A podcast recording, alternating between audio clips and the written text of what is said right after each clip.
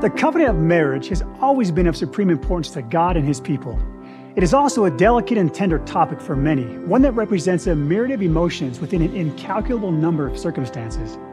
Despite the generations upon generations between our time and Old Testament time, and the many differences in custom, tradition, and culture, there's much to learn from those who faced their challenges with God by their side and trusted in His plan. As we make our own way down the covenant path, embracing uncertainties with faith and clinging to the hopes of the future. May we always retain in our hearts the divinity within us, the potential it carries, and the steep cost of forsaking it. I invite you to join us in our study today and encourage each of us to request divine understanding that the Spirit can teach us individually and specifically. Welcome to Come Follow Up. A tool that has helped me in my marriage uh, with Mary Jane is our mutual commitment to our temple covenants. We collaborate and play as a team, you know, and the kids too. Now she's 12, I have another one that's 10, and we all are a team. I, we always keep, you know, playing and keeping our team strong so we get things done. We're grateful for our covenants, we're grateful for each other, and we always have that mutual support and uh, enjoy from that. My parents have a really strong relationship with each other because they always like work together as a team to like like give me and my brother what we need to like succeed or like if we need homework or sports and activities they always like work together with that. They always help us through everything. Welcome, everybody. Thank you for joining us today. The discussion topics today come from our studies of Genesis chapters 24 through 27. The first topic we're going to discuss is why is the marriage between Isaac and Rebekah relevant to me? And the second topic is I can choose between immediate gratification and things of greater value. And to help us with our discussion today, we want to first welcome back our scholar, Melissa Inouye. Welcome, Melissa. Thanks for having me. Uh, Melissa is a church historian and has her PhD from Harvard. Pretty impressive. At school in Boston. and uh, we also want to welcome our special guest today, Shane Anderson. Shane was born in New York, grew up in New Jersey, Mexico, Colombia, Brazil, oh, and Utah. Okay. And uh, Shane, tell us a little bit about your background and what you're going to be teaching us about today.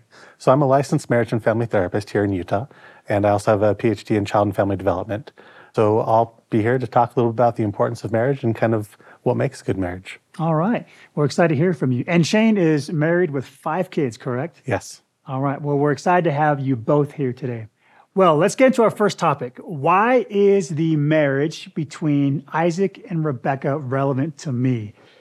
All right, historian, give us a little background of, of this specific story in these chapters. You know, Abraham sends a servant to go find a wife for Isaac from among his the people of his birthplace. And the servant goes with this retinue of 10 camels and a bunch of servants, other servants, and arrives at a well. And a well, you know, in, the, in this desert culture is, is kind of the place where everyone hangs out. It's the place where everyone has to go. He would, you know, have been on this long desert journey and he would be arriving at a well and you know water is super important so at this well scene he's asked god in, in, advance to help him know who it is who he should ask to marry isaac and he gives god these kinds of specifications right the, the person who not only offers me water but who offers to draw water for my 10 camels um, he sees rebecca uh, this happens and then rebecca agrees to go back with him so that's kind of the basic betrothal story but it, it's super interesting for a couple of reasons. This was a huge feat at that time. So, a dehydrated camel who's made a long desert journey will drink about 30% of their body weight. And um, average camel is like 500 kg. So, Shane and I um, have figured out that um, 10 camels, so, so each camel would drink about 150 liters of water. Mm-hmm. So, then if you multiply that by 10, that's 1,500 liters of water. So then she's hauling, going back and forth between the well, running down the steps of the well, grabbing the water right up to the trough, dumping the water in the trough. So she would have been like this blur of motion, carrying 1,500 liters of water for these camels in a single jug. And the amount of like weight that she would have lifted the whole time, Shane and I have calculated, is equivalent to one grand piano plus one adult male moose plus a full Harley Davidson plus a refrigerator, plus a baby elephant. so this is like as close as you get in the Bible to kind of Herculean feat, like something that people are like, whoa, you know, like a kind of mythical almost um, feat of strength and energy and hospitality.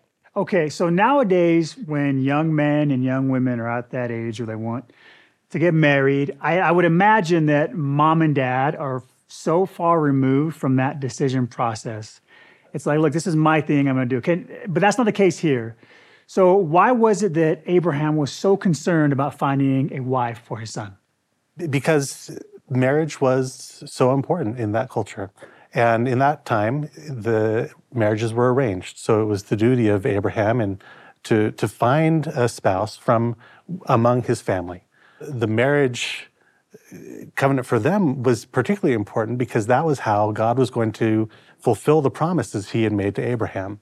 That this was going to be the continuation of the Abrahamic covenant. As far as Abraham goes, how did this process work with the prayer, faith, role of the Holy Ghost? How did all those factors play a role in this search for a wife for his son? So Abraham was really clear. I mean, he chose the eldest of his servants, the, the one who is most important. And he said, You can have whatever you want. Take whatever you need to find this wife for my son. And you have to do it from among the, the people that I came from, not from among the people of this land. And the servant was a little concerned. He was like, Well, I don't know if this is going to happen, right? What if I can't, you know, fulfill this this job that you've given me? It's a pretty big task. It's a big task. Yeah. Go to this place miles and miles away and find a wife from my family. And you may not find them, but you'll you'll figure it out, right? So the servant was like, "How am I going to do this?" But then the servant went out with faith, right? He he had faith that God was going to be able to fulfill this commandment. He knew that God loved Abraham, and he knew that if he was faithful, God would bless him in his task. And so he relied fully on the Spirit, right? He he went to God and said, here's how I propose that I accomplish this task. And then right away it happened, right? If only all of our decisions happened like that. On that note, when have you seen a time in your life where you had to rely on faith, you had to rely on the Holy Ghost to lead you to a place where you needed to be? Michael, please. I'm a convert and uh, was 25 years old and had just decided to ma- get married. And my wife told me that she wanted to raise our children uh, in the Church of Jesus Christ of Latter day Saints. And so I spent a lot of time studying, praying, meeting with missionaries, and being guided by the Spirit as to what decision I was going to make. It was a big decision for me because it was a very different, very different kind of church than I was used to. And uh, when I heard the doctrine of families can be together forever, that sealed the deal. And I think this really applies to you know the, the marriage of uh, of Isaac and Rebecca. You know, when you heard this, the doctrine of the marriage and family, for example, how does that feel to you specifically? Well, I mean, I'd never never heard it before. And when the missionaries, I heard it from the missionaries, and when they spoke the words, it was, oh, yeah, I've heard that before. I know that's true. Immediately, Wow. you know, it was it was an instant uh, connection that I had with with that idea, with that doctrine, and uh, it really was the key to getting me into the baptismal waters. What a great story. Thank you so much for sharing that. I really appreciate it. Any other insights that we can glean from Isaac and Rebecca's marriage? I mean, there's lots of things that we can glean from this. We can we can talk about the characteristics of their marriage, right? We don't we don't see the day-to-day life that they lived, but we do get some insight into what their marriage was like. It says that Isaac loved Rebecca. And then it says in the next verse that he was comforted by her when when his mom passed away. Mm-hmm. And if you think about the people in your life who can comfort you, for someone to comfort you, you have to be able to have kind of that close relationship with them. You have to be able to be open and vulnerable in their presence, and they have to know you so well that they can give you what you need to, to feel comforted. So, previous to coming out here, we had this conversation that I thought was really interesting. You mentioned something about the study that you had had read about the difference between, About commitment. yeah, commitment. Will you explain that a little bit? So there's something about making a commitment to each other, something about making a promise that is binding that we do when we get married, right? We we commit to each other to be there for each other for, for all time and, and all eternity. And that dedication, that commitment means something. So um, in this study, they were looking at the ability of someone to comfort you. And they had a sample of cohabiting couples and a sample of, of married couples. And one partner was in an MRI. They were kind of doing brain scans as they were doing this. And they found that married couples were able to comfort each other in a way that wasn't happening with cohabiting couples. That there's something about the commitment of marriage that allowed that person to comfort you in a way that didn't happen, even if you'd been living with that partner for a long time. I love how you you mentioned that just this idea of when there is a marriage that it means something a little bit more. We actually had a question from one of our viewers in regards to to this, and I'd love to get your uh, your thoughts on it. Hi, I'm Annika from Missouri City, Texas. My young women leaders have talked a lot about covenants and the covenant path. So, my question is why is marriage a covenant? Bye. I think that de- that relies on a definition of covenant, right? A covenant is a sacred promise that we make with with God or with others. Um, so, for example, um, the baptismal covenant in Mosiah is a covenant, um, a sacred promise that we make, and not only with God but with each other. So, in a, in a similar manner, marriage is a promise that we make with God and then with another person. I guess the question to me is, what is the strength that's added when we make a promise of that nature, it can be kind of scary, right? To make a promise with a, a divine being who's all powerful, omniscient, and, and who can tell when you mess up or when you break your promise. But I think for me, the strength of a covenant is that I know that it's special and I, I it has value and I also respect it in a way that I don't if I like like in some ways if you buy clothes at a store um, that's like a, a covenant right? You pay money and you get the clothes but then you can also just like go back. You can like return the clothes. Um, but i can't like return my husband.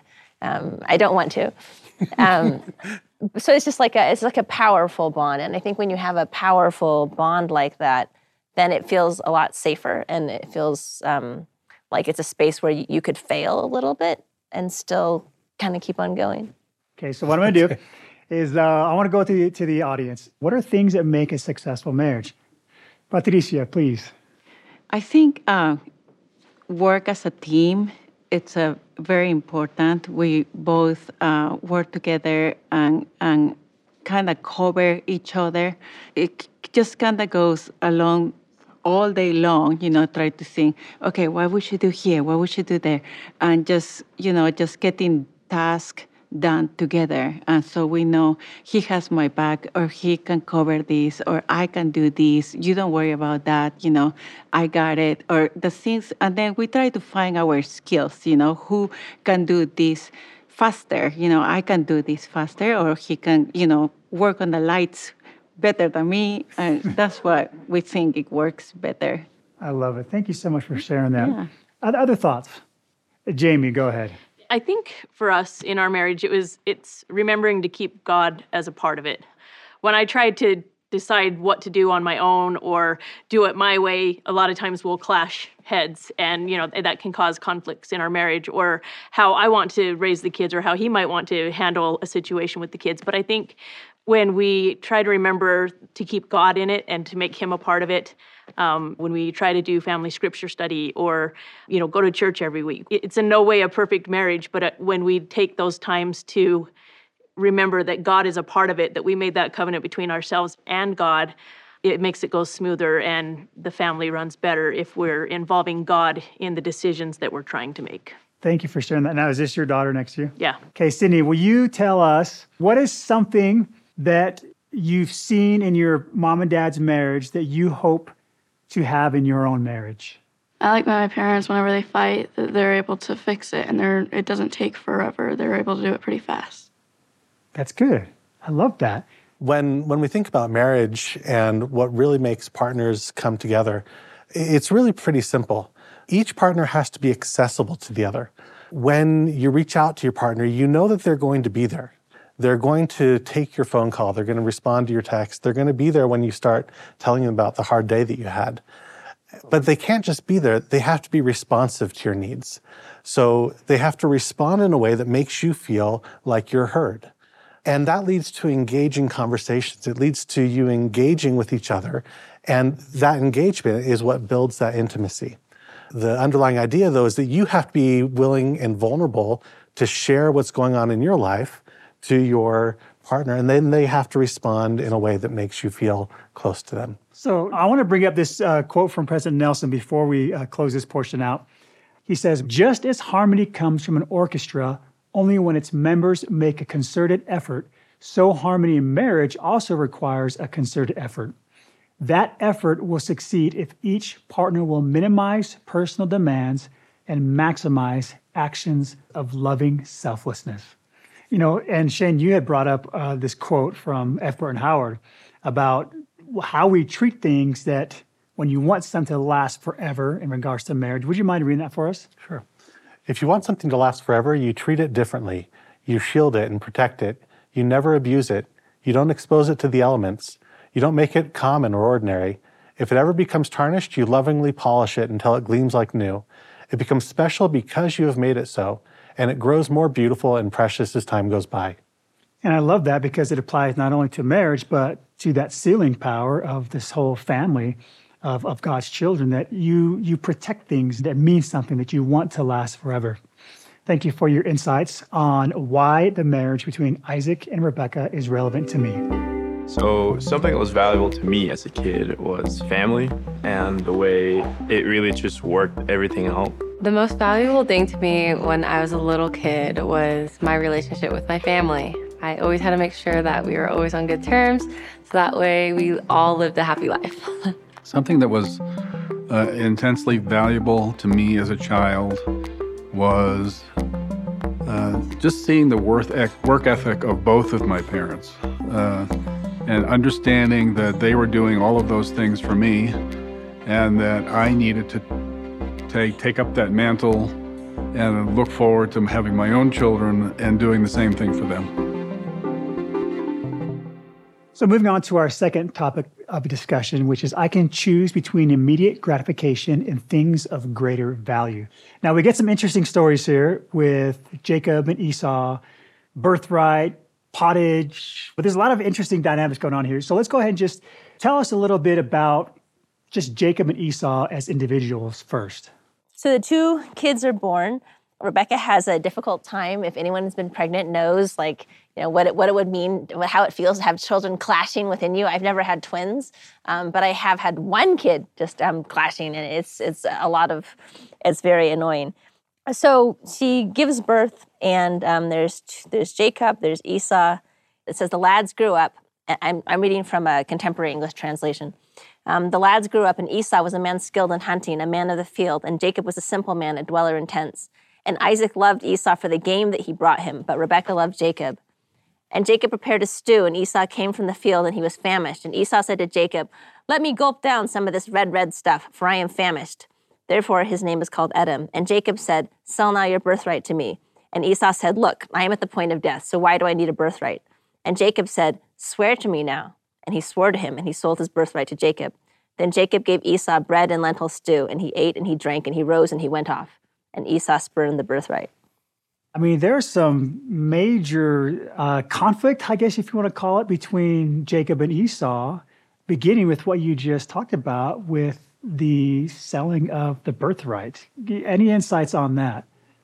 Well, um, one thing that I noticed just from this text is that you know why why did Isaac love Esau?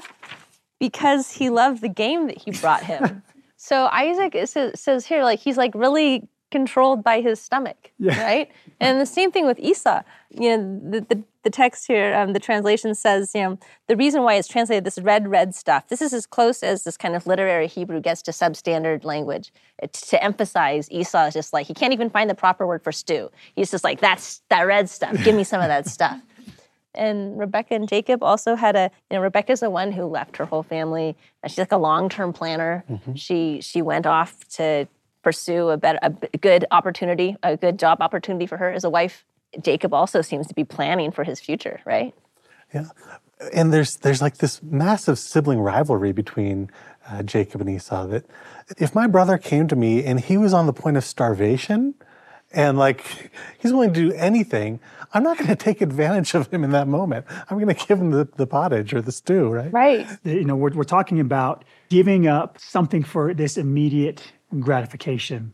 So why did he do it? Why why was Esau? I mean, he was hungry, so he was in a you know you could call it a compromised situation where he's really hungry. But why was he so quick to give up his birthright? What is he not understanding? What does that tell us about Esau? Well, I- think it tells us two things. One, I think it tells us just how desperate of a state he was in. Okay. Because he, growing up that time, he would have understood much better than you and I do just how much he was giving up. So uh, this was a point where he was willing to give up all this inheritance, the right of leadership for for generations to come, because he thought he was going to die. He was paying full attention to his body, to to that natural man. I'm thinking about the you know the scripture in Mosiah three, where it tells us that kind of the essence of our life. One of the things that we have to learn is how to temper our, our bodies. We have to learn how to control these these appetites. We're all familiar with the scripture. It says, "For the natural man is an enemy to God, and has been from the fall of Adam, and will be forever and ever, unless he yields to the enticings of the Holy Spirit, and putteth off the natural man, becometh a saint through the atonement of Christ the Lord, and becometh as a child, submissive, meek, humble, patient, full of love, willing to submit to all things which the Lord seeth fit to inflict upon him, even as the child doth submit to his father." So in, this is a moment in which Esau is not allowing for his own agency, for his own control over his body to take precedence. He's he's saying, natural man, I give I give in. The food is much more important right now than all that I'm giving up. And I think there's a lesson for us in that, that, that we need to uh, always temper ourselves. From your experience as a therapist, how does this affect marriages and families when people are so quick to give up something that they want at the moment versus something that they want most? Yeah. In, in many ways, mar- a successful marriage is about giving up what you want in the moment for what, what's most important long term.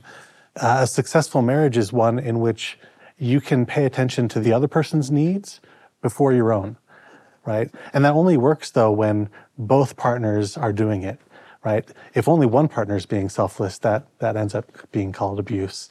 Um, but when both partners are willing to give up their immediate needs to put the other the needs of the other person first, it makes for a wonderful marriage. So, how have you seen that affect your own marriage? when I'm thinking about myself and what I want, um, it's so so much easier to get frustrated with my partner for not providing me with what I want. The moments when I'm really thinking of her and what she needs, those are the moments where where where our marriage is most successful. When when I'm trying to make her happy and do everything for her that that she could possibly want. Thank you for sharing that. Melissa, give us some thoughts. Well, I think this this story makes me think about social media. Like, what's more immediate gratification esque than social media?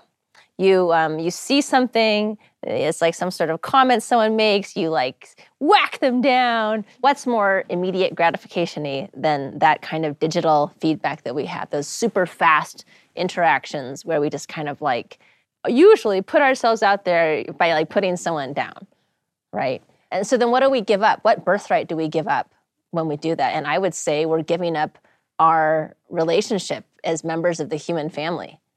Like instead of treating someone like we want our brother or sister to treat us and treating them like someone like that we protect and that we want to flourish, we're treating someone like an enemy, like garbage, like someone who should be just like thrown to the wolves. And that's what we give up, that precious birthright that we have as a, as a member of the family of God. In essence, we're saying we don't want to be part of that family. We just want to have these enemies. So, I want to ask some some comments from the audience. Uh, what are some things that are of great value to us that oftentimes we feel people are trying to sell short and they're trying to get us to go against those values that we hold so dear for something less than. Jennifer, go ahead. I am from the East Coast. I'm from Miami, Florida. So, being that I was in a school with 2,000 kids and I was only two member, there were only two members in the school, and it really just felt as if it was hard. And in terms of that, I felt like it's so easy to kind of be more worldly and forget about our Heavenly Father and to find that, especially in that huge school, to find that connection with God. So it, you can sometimes just lose your sight of what really matters. And in the long term, it's really going back to Heavenly Father and dwelling back in His presence. And in that moment, I think what you really lost and what people can really lose is just that sight of the long term. Was it hard in that environment to really feel those promptings from the Holy Ghost? And, and if so, like how did you combat that? Yes and no. Yes, because before I was a member of the church, I just felt like normal, like sort of like a darkness almost. And then after I had gotten baptized, I just felt this light. And of course, when I felt that light, and then I would go into these situations where the gospel wasn't present, I would feel it start to go away. So it was it was so, sort of hard, but I would just keep praying and literally I would have my Bible with me and I would literally read in class and people are just like, "What is she doing?" And I'm like, "I'm protecting myself. I need this." so I just I I would just say like connecting with Heavenly Father and he knows what's best for us in the long term. So Jennifer, you are an amazing example. Thank you so much for sharing that. I really appreciate it. So, in this story with Esau, he's hungry. He has an appetite that he's trying to satisfy immediately. What are some things that we can do to control those appetites so that we don't ignore what we really want? So much of what we do is, is dictated by our physiological responses, right? In this case, it was hunger. In other cases, it's, it's anxieties, it's fears. And I think for all of them, it's important just to take a step back and to give yourself a minute to, to think, um, to not let your body take control, but to let it be a down escalation. Uh, so where we're we're allowing our brain to to govern rather than than our, our body, our physiology. And and that means being mindful, thinking intentionally about what we're doing rather than allowing ourselves to just just go with the flow.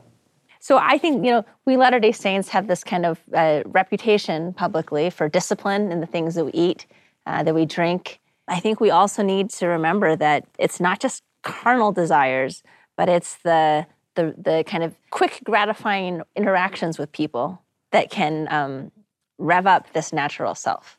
And, and to, to truly rein in the natural self and not be God's enemy we need to be submissive, meek, humble, patient, full of love, willing to submit to God. So, in our interactions with people, I think it means we should talk less and listen more. It means that we should assume that the other person might be right in some ways, at least. We can think about, you know, what is the probability that my, Melissa's platform of like the way the world should be is, in fact, the way the world should be? It's like a very low probability, right? And if that's the case, then something that someone else is saying is probably has something to offer me. You know, what we surround ourselves on a regular basis, you know, at times it's going to be really, really tough because it's not always going to be just this choice of good and evil, right? Sometimes it's good and better. You know what I mean? And there's a really great quote from Sister Parkin that talks about this idea of making those uh, those choices. We are all trying to choose the good part, which cannot be taken from us, to balance the spiritual and the temporal in our lives. Wouldn't it be easy if we were choosing between visiting teaching or robbing a bank? Instead, our choices are often more subtle. We must choose between many worthy options.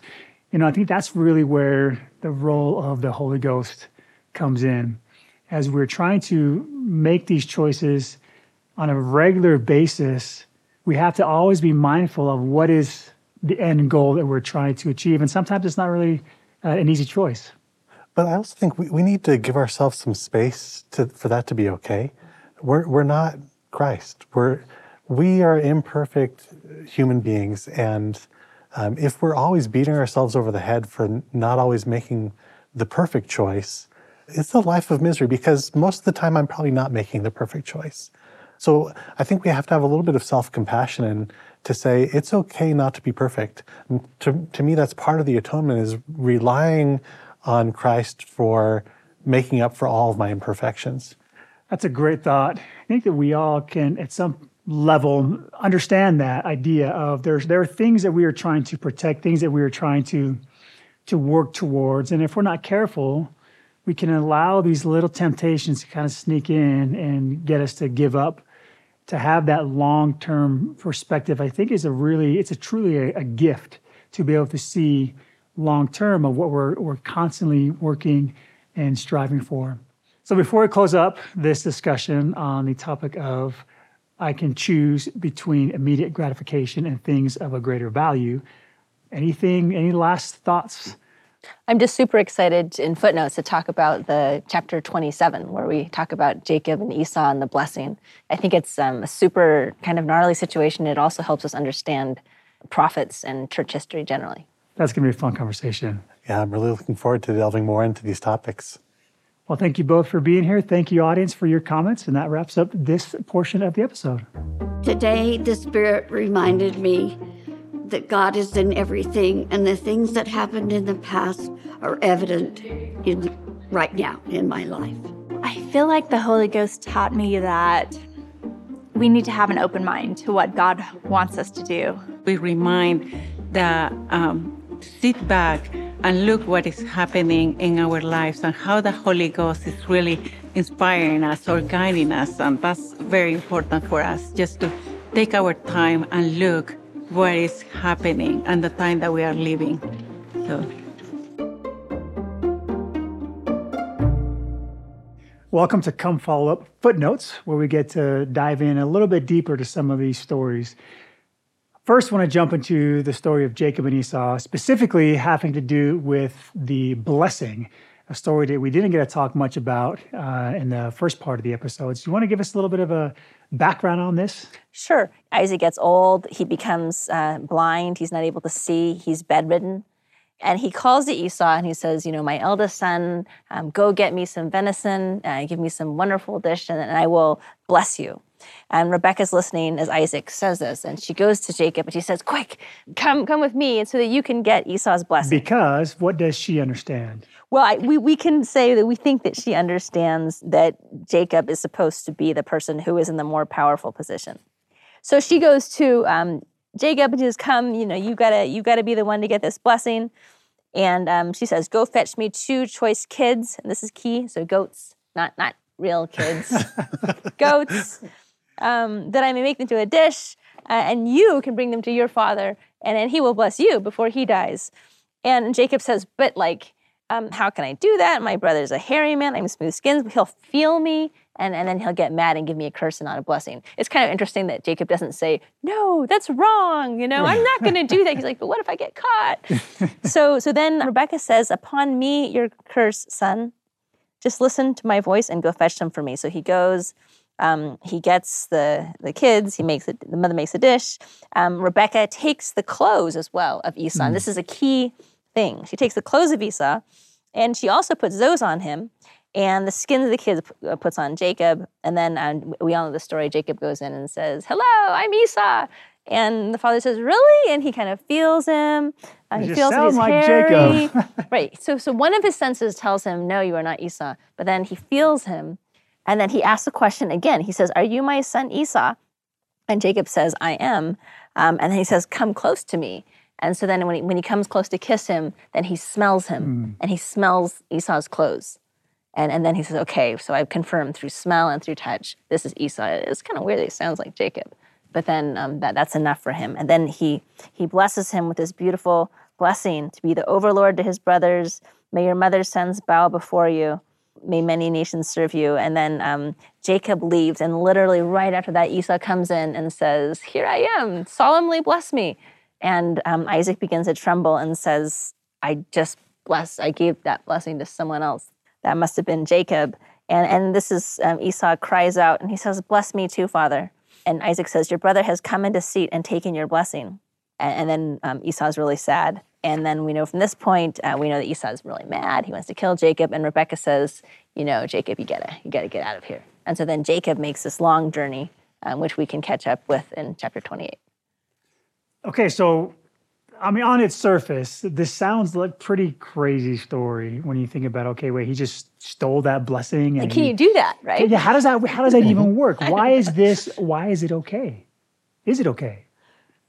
Well, I think you know this is this is a story. This is the record of um, the Israelites. It's the record of the people who come out of Rebecca and Isaac and Jacob. So so clearly they're they're on the side of Rebecca and Jacob. And and Hmm. I think the That's the text the text seems to show that Esau is shown in different places in the text to not be a kind of worthy heir.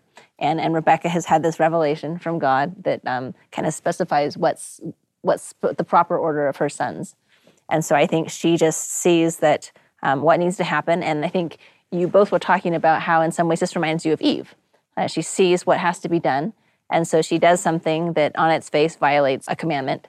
In its other way, um, makes possible what God has planned. Shane, what do you make of all this? Well, I, I want to. I'll build off of that that uh, similarity to Eve. I mean, Rebecca is an amazing person, and she's done things that, on the face of it, seem wrong.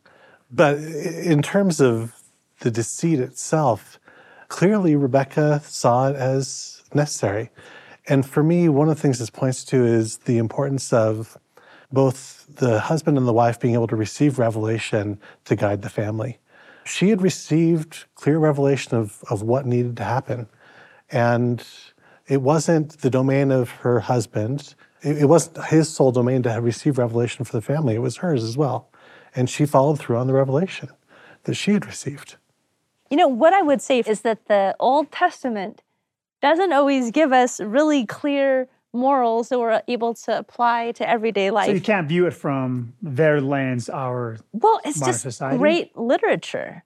And and you know, in, in in films and movies, you know, these kind of people not knowing things, um, people uh, tricking each other, all of these things make for great literature, right?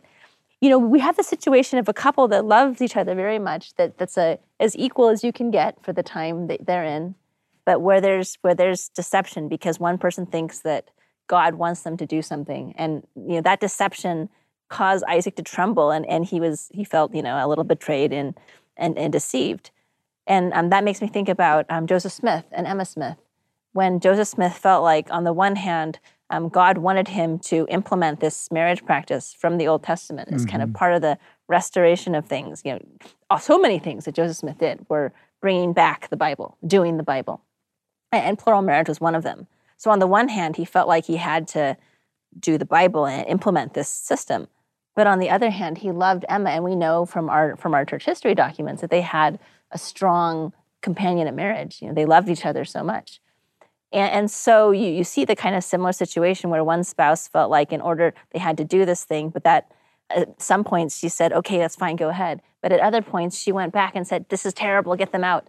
So I think what we can see in the Old Testament, even though it's not like this neat handbook for how to behave in every situation, it does reflect our human condition. It does reflect how people have relationships and and the the, the binds that people feel like they're in when they feel like um, they're pulled in different directions. So that helps me have empathy for um, Jacob, I mean, sorry, for Isaac and Rebecca, and for Joseph and Emma, and for all these people, um, including myself. You know, I'm getting to this question of what do we do today?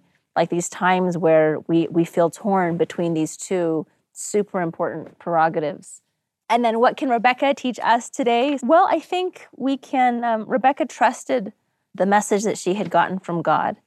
And even when her son Jacob said, This could go wrong, this could totally go wrong, she was willing. She said, You know, I can handle that. And we're gonna we're doing this. Mm-hmm. So I, I admire her confidence that what God had said to her, she had really heard. And, and that was what she was going to make happen. And she's like that throughout these chapters.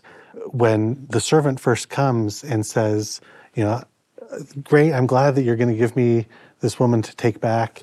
And uh, Rebecca's mom and brother say, well, we want some more time with her. Give us at least 10 days. And he says, well, no, I'd like to leave now. And they say, well, let's, let's let Rebecca decide.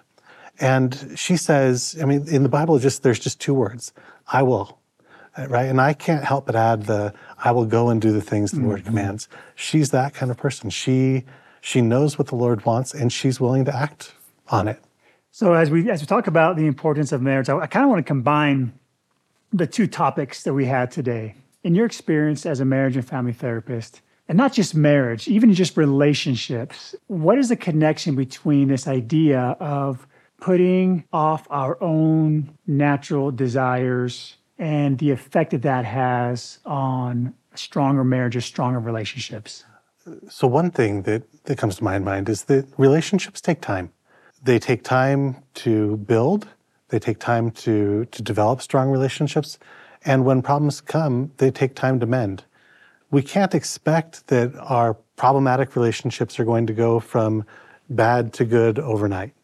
Um, it takes it takes a lot of time. Sometimes it takes years. I've worked with with couples who um, have been on the verge of, of ending their relationship, on the verge of divorce, and I make them commit to spend one month in therapy for each year that they've been married so far, um, so that they can kind of say, we're going to at least give this a go for at least, you know, 15 months or six months or five months, whatever it might be, to say this isn't going to be something that's going to change immediately. It's not going to be something that's going to change in a month or two months or three months. And even once we've done the work of therapy, it's still going to take time. The hurts that we cause each other in our relationships aren't forgotten overnight. They take sometimes years before we build up trust again. So we can't expect that things are going to happen immediately because they don't. Thank you. Any thoughts, Melissa? Well, I'm just thinking about this question of um, like short term, what feels like gratifying in the short term and what's important in the long term. And I, I think sometimes I, I've done this myself. Um, we have this tendency as natural selves to see marriage as like this, like this checkbox. And if I checked it, and like, yay, I've succeeded, I'm awesome. And um, and other people are like, oh, too bad for them, they're not as good as me. But like when I, I think sometimes um, it can be possible to turn marriage into a sort of object of idolatry.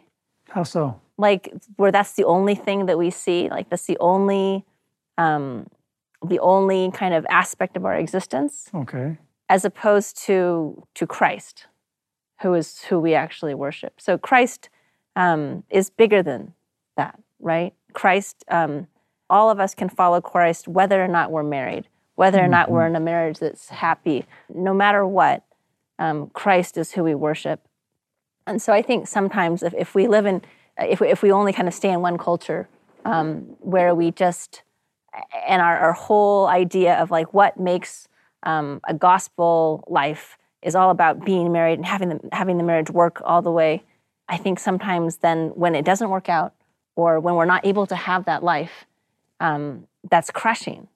And, and, and, we feel that, um, that we've fallen short. So I just think that like in my life i've done i've made a lot of covenants. Marriage is one of those covenants but it's not the complete covenant right? It's not the only covenant that i ever make.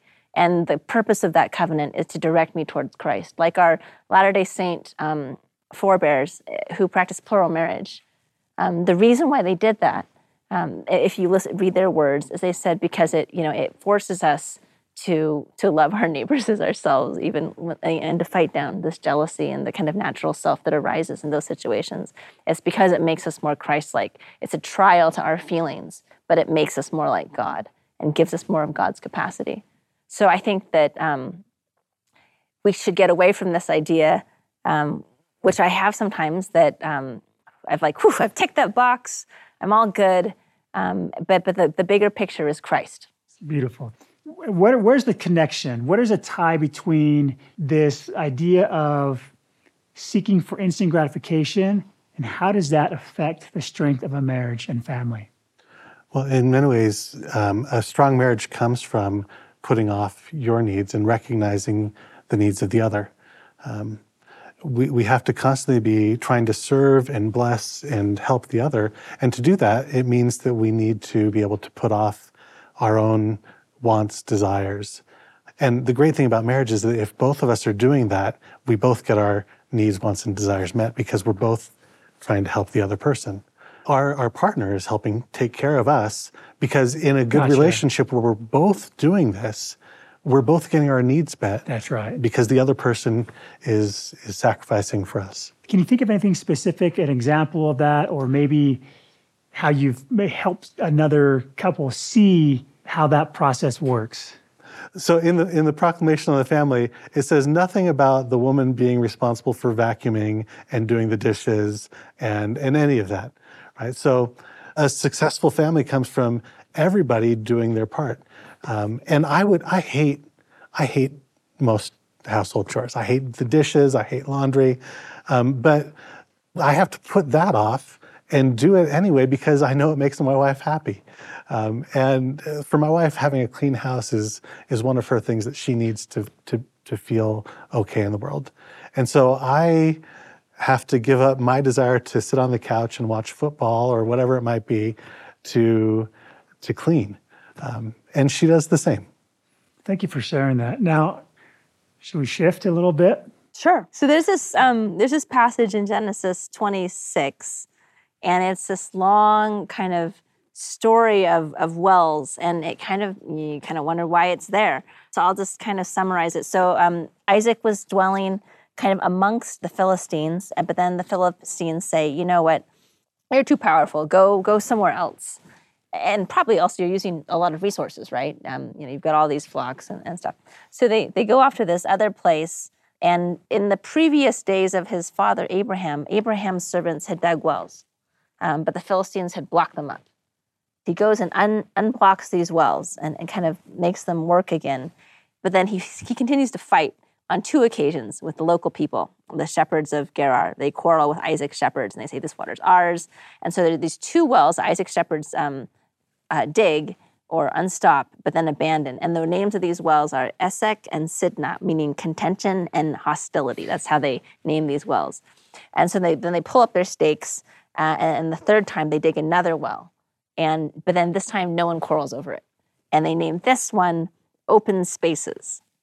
A- And then later on, there's a fourth well which they dig, and this fourth well is kind of dug around the same time that the captain, uh, the king of the Philistines, says, "Let's make an oath between you and us, where we're going to be peaceful and we'll coexist peacefully."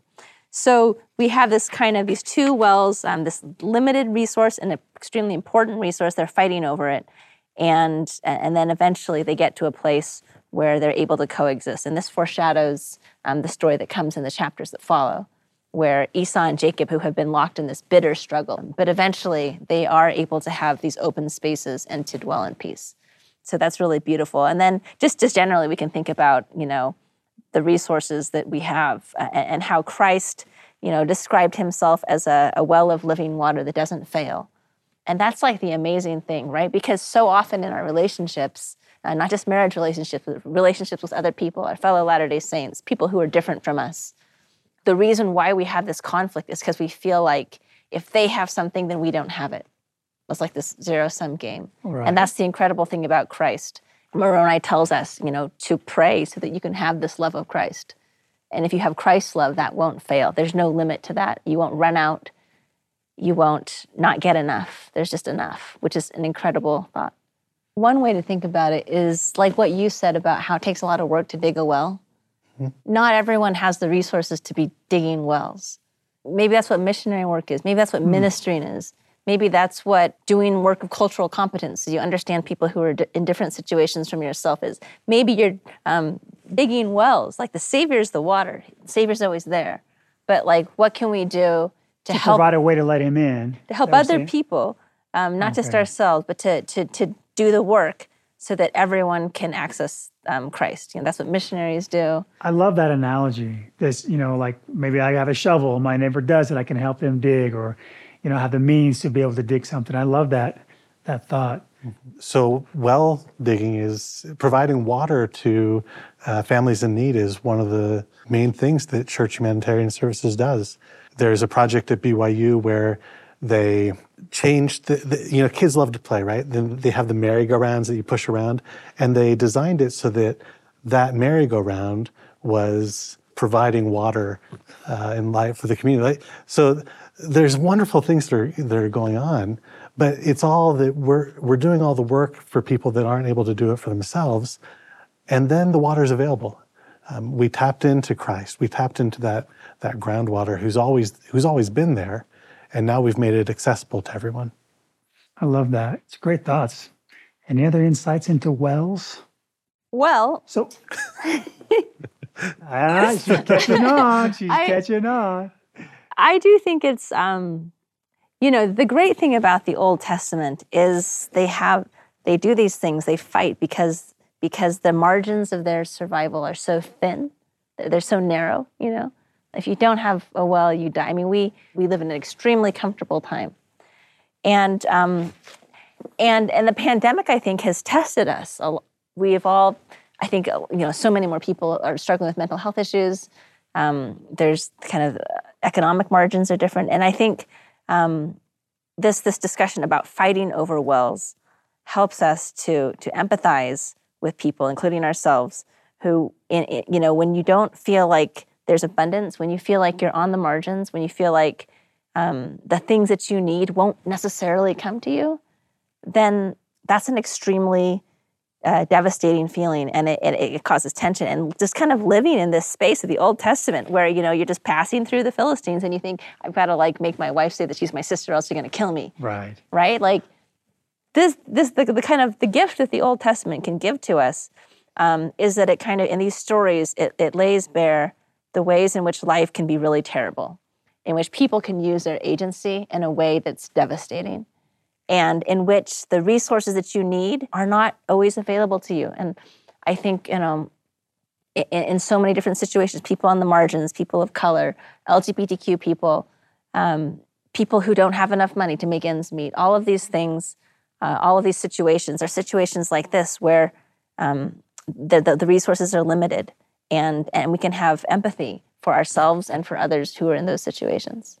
As far as from you- you personally, what are some of the wells that you draw from that you would say allow you to keep that testimony in Christ alive? Hmm. I think in the course of my life, I've learned to pray in different ways. Um, I think I've, I, I used to, you know, think you could only, I actually remember on my mission, um, someone gave a talk in, in a district conference on like the proper attitude of prayer. Like, was it like to be standing, to be sitting, to be kneeling, like all these different things. Um, so I, I, you know, I when I was a younger person, I thought there's only one way to pray. Uh, but then I don't know if it was because I, I developed, you know, health conditions that made me panic and like, oh my gosh, I need to pray all the time. Um, but in the course of my life, I think I've I've learned how to pray in more ways. I've like multiplied my wells of prayer, I guess, and the places where I can draw on that strength, and that's been really helpful for me. I like that idea. You can, you know, you can multiply your your wells. I love that. So Shane, earlier we were talking. You had mentioned something about the depletion of wells. Can you give us a little more insight on that? Yeah, these wells that they were fighting over, the, they were named contention and strife. Was that the other one? I can't remember. Hostility. Hostility, contention and hostility. We're treating this well as if it's a limited resource, but it wasn't. These are wells that Abraham had, had dug that were being constantly replenished, but the Philistines had filled them.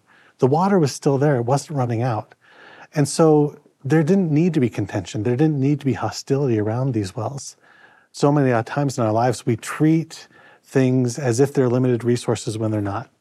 One study that I did, we were going to give each partner $50 to participate in an interview. But to be part of this, both partners had to participate.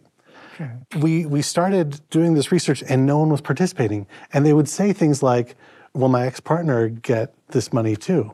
And we'd say, Yes, that's part of, part of the agreement. And they said, oh, I'm not going to participate then. This hostility and contention was because uh, we treat things as limited resources when the love of Christ, what the well represents, is is abundant. It's there readily. It's there, available. yeah.